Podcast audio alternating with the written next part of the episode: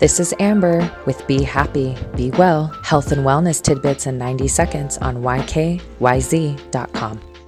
Vanilla was once among the most precious substances in the world. It has been a highly sought after plant since the height of the Aztec Empire. Now, the flavor is easily reproduced with synthetic chemicals, but pure vanilla remains in high demand and at a high price. It's the second most expensive spice in the world after saffron because of the difficulty of growing the plant and extracting their essence. A member of the orchid family, the vanilla plant is native to Central America, South America, and the Caribbean. Vanilla is the only plant out of 25,000 orchid species that's a cultivated food source. The main active compound in vanilla beans is called vanillin. An ideal vanillin concentration in an essential oil is 20 to 25%. Technically, there is no such thing as a vanilla essential oil. The extraction process for vanilla essence is different than the process for extracting essential oils, but there is a pure vanilla extract by way of a CO2 extraction or using a solvent like ethanol. But let's not get too scientific here. Just remember when choosing a vanilla essential oil, make sure it has 20% of the vanillin or higher in a carrier oil which is extracted either through the CO2 process